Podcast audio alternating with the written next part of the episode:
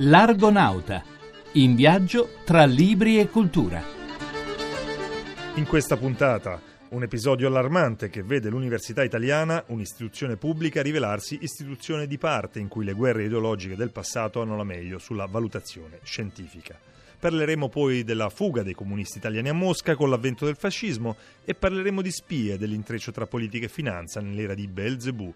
Infine parleremo degli italiani di Crimea. Nei giorni scorsi ha destato scalpore la notizia di una mancata abilitazione a professore associato. I motivi addotti tutti politici. Il docente infatti per la commissione esaminatrice era troppo di destra. La cosa è stata denunciata con forza solo da alcune testate, Libero, Il Giornale e Il Corriere della Sera. La disavventura, chiamiamola così, è capitata a Simonetta Bartolini, da una decina d'anni ricercatrice all'UNIT, Università Internazionale di Roma, dove insegna letteratura italiana contemporanea e letterature comparate, autrice di eccellenti studi sulla cultura e la letteratura italiana del Novecento, con collabora con numerose testate e dirige la rivista online Totalità. Simonetta Bartolini. Io direi che più del fatto che io ero troppo di destra, forse i commissari erano troppo di sinistra. Bisognerebbe ribaltare la cosa anche perché io ho fatto il mio mestiere di studiosa universitaria, sono andata a studiare autori che erano stati fino ad allora trascurati dalla critica, non insegnati nelle università. E parlo di Soffici, parlo di Papini, ma parlo anche di Comisso, parlo anche di Pasolini, parlo di Guareschi e questo però evidentemente non è stato apprezzato, anzi è stato condannato. Da notare che tra l'altro l'abilitazione a professore associato non garantisce alcun posto, chi lo ottiene può soltanto sperare di essere chiamato chiamato da un Ateneo, ma nel sistema universitario italiano, e sebbene in pieno terzo millennio, non è poi così strano non vedersi riconosciuta l'abilitazione per motivi politici, tra gli altri mi basta qui citare il caso di Alessandro Campi. Stimabili studiosi, quindi tutti bollati come revisionisti, quando, e lo andiamo dicendo da tempo anche in questa rubrica, il revisionismo dovrebbe essere il motore della storia letteraria, o meno che sia, altrimenti siamo fermi all'ipse dixit. Appunto, abbiamo passato già l'illuminismo che ci aveva spiegato che l'ipse dixit non valeva più, è successo qualche tempo fa insomma.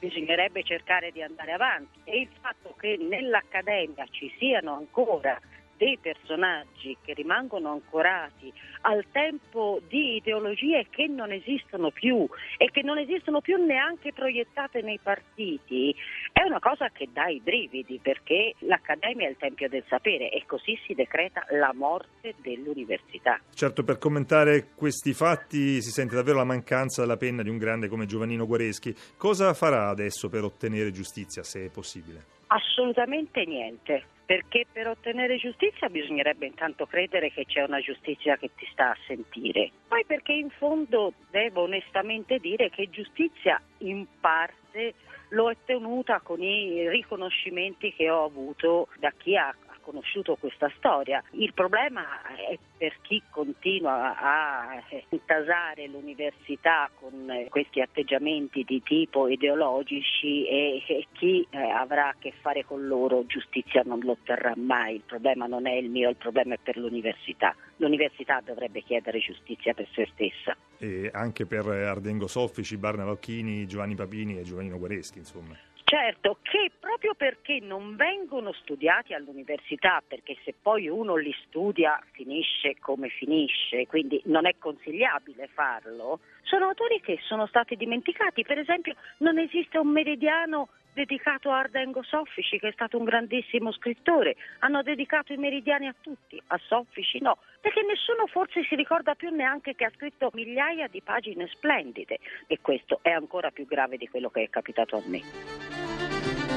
Lo storico e scrittore Arrigo Petacco, con il saggio A Mosca, sola andata, ricostruisce attraverso vicende umane la storia dell'emigrazione politica dei comunisti italiani in Unione Sovietica dopo l'avvento del fascismo. Libri e storia di Massimo Giaquinto. A Mosca, a Mosca, gridano le tre sorelle Prosorov nel dramma di Anton Chekhov. E un grido simile veniva, pochi anni dopo la rivoluzione russa, dai giovani italiani legati al Partito Comunista. Molti di coloro che partirono per il paradiso dei lavoratori non fecero mai ritorno. Lo sottolinea il titolo scelto da Arrigo Petacco, A Mosca solo andata, per il suo studio pubblicato da Mondadori. Nella Russia infestata da fame e miseria, quei ragazzi vennero schedati da una burocrazia implacabile, con l'aiuto zelante dei capi del Partito Comunista Italiano. E nel 1935, quando Stalin avviò le grandi purghe per consolidare il suo potere, per gli italiani la terra promessa divenne una trappola. interrogati sulla loro fede comunista, picchiati e torturati, accusati di crimini inesistenti, spediti in esilio o nei terribili campi di lavoro siberiani. La testimonianza più inquietante è forse in una lettera di Emilio Guarnaschelli, giovane torinese fucilato in Siberia nel 1938. Cari compagni, vi devo dire l'atroce dolorosa verità. Ci siamo sbagliati. Una nuova edizione aggiornata de Il noto servizio Le spie di Giulio Andreotti, quella dello storico Aldo Giannulli, che presenta un bilancio della storia politica del longevo leader democristiano, del rapporto che ebbe con i servizi segreti e di come la corrente andreottiana si trovò nell'intreccio tra politica e finanza.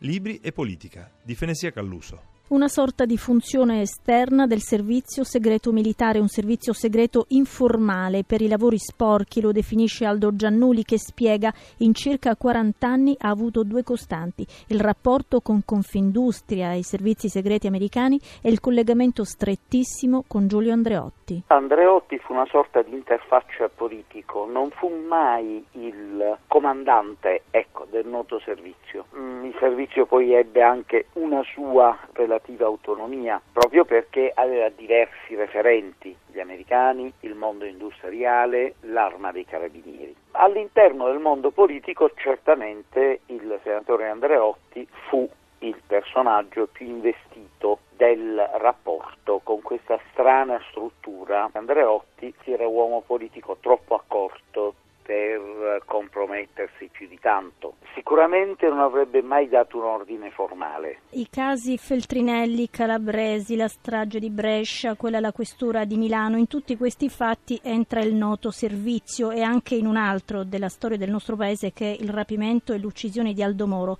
Qual è il collegamento in questo caso? Nel caso Moro in realtà il noto servizio viene attivato essenzialmente per risolvere un problema che non era tanto quello di sapere dove era Moro e come liberarlo, ma quanto piuttosto cosa stava dicendo Moro ai brigadisti e come neutralizzare le rivelazioni che Moro stava facendo. Ha un erede il noto servizio? Più che una struttura, il noto servizio è sempre stato una funzione e tutti i servizi segreti del mondo tendono spesso a darsi questa funzione esterna su cui scaricare i lavori più imbarazzanti. Come escludere che questo sia accaduto una volta di più? Forse lo scoprirà lo storico del futuro, io mi sono fermato, fin dove i documenti e i testimoni mi hanno assistito. Con Walter Pilo, presidente dell'associazione Onlus L'Uomo Libero, riscopriremo le vicende degli italiani di Crimea, tornati improvvisamente all'attenzione degli storici dopo anni di oblio, anche a seguito della delicata situazione tra Russia e Ucraina, proprio sulla questione della Crimea che in questi giorni sta tenendo con il fiato sospeso tutto il mondo. Gli italiani di Crimea, il genocidio dimenticato è anche una mostra itinerante. A Trieste la prima tappa sarà aperta al pubblico nel capoluogo giuliano fino a domenica 30 marzo. Storia e memoria di Roberta Di Casimirro. Un tema di grandissima attualità. Se non ci fosse il caso Crimea oggi, di questi, a parte pochi addetti ai lavori e un congruo numero di persone sensibili non gliene sarebbe interessato molto al resto dell'opinione pubblica. Quanti sono gli italiani di Crimea? È un po' difficile veramente da stimare, diciamo 300, anche se alcune stime arrivano addirittura a 500. Voi avete avuto dei contatti con loro? Come certo. stanno vivendo questo periodo? Assolutamente sì, lo stanno vivendo con grande apprensione perché in tutti questi anni il destino di questa comunità è stato portato avanti con la politica ucraina. Il timore loro è che con i russi questo tipo di processo venga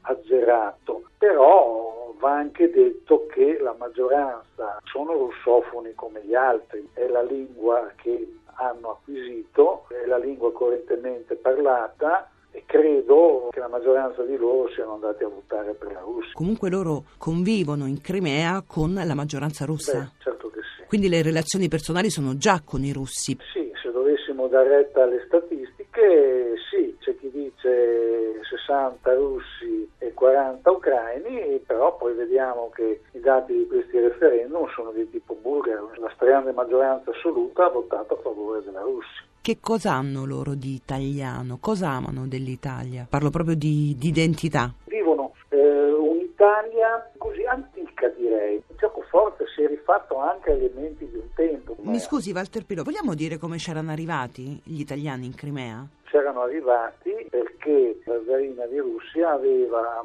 richiesto appunto eh, questa disponibilità al nascente Regno d'Italia. Sono arrivati in conseguenza di un, di un accordo, si può dire politico, tra i due mondi e poi perché attirati dalla ricchezza, dalla fertilità, dalla bontà del clima di questa penisola.